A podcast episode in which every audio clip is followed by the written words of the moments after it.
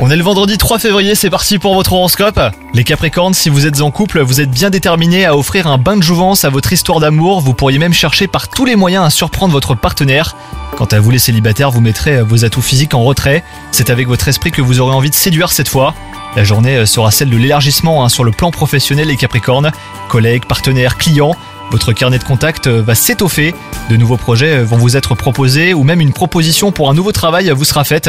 Côté santé, vous vous sentirez à plat ce jour les Capricornes, la faute à votre perfectionnisme qui vous pousse à ne jamais vous arrêter.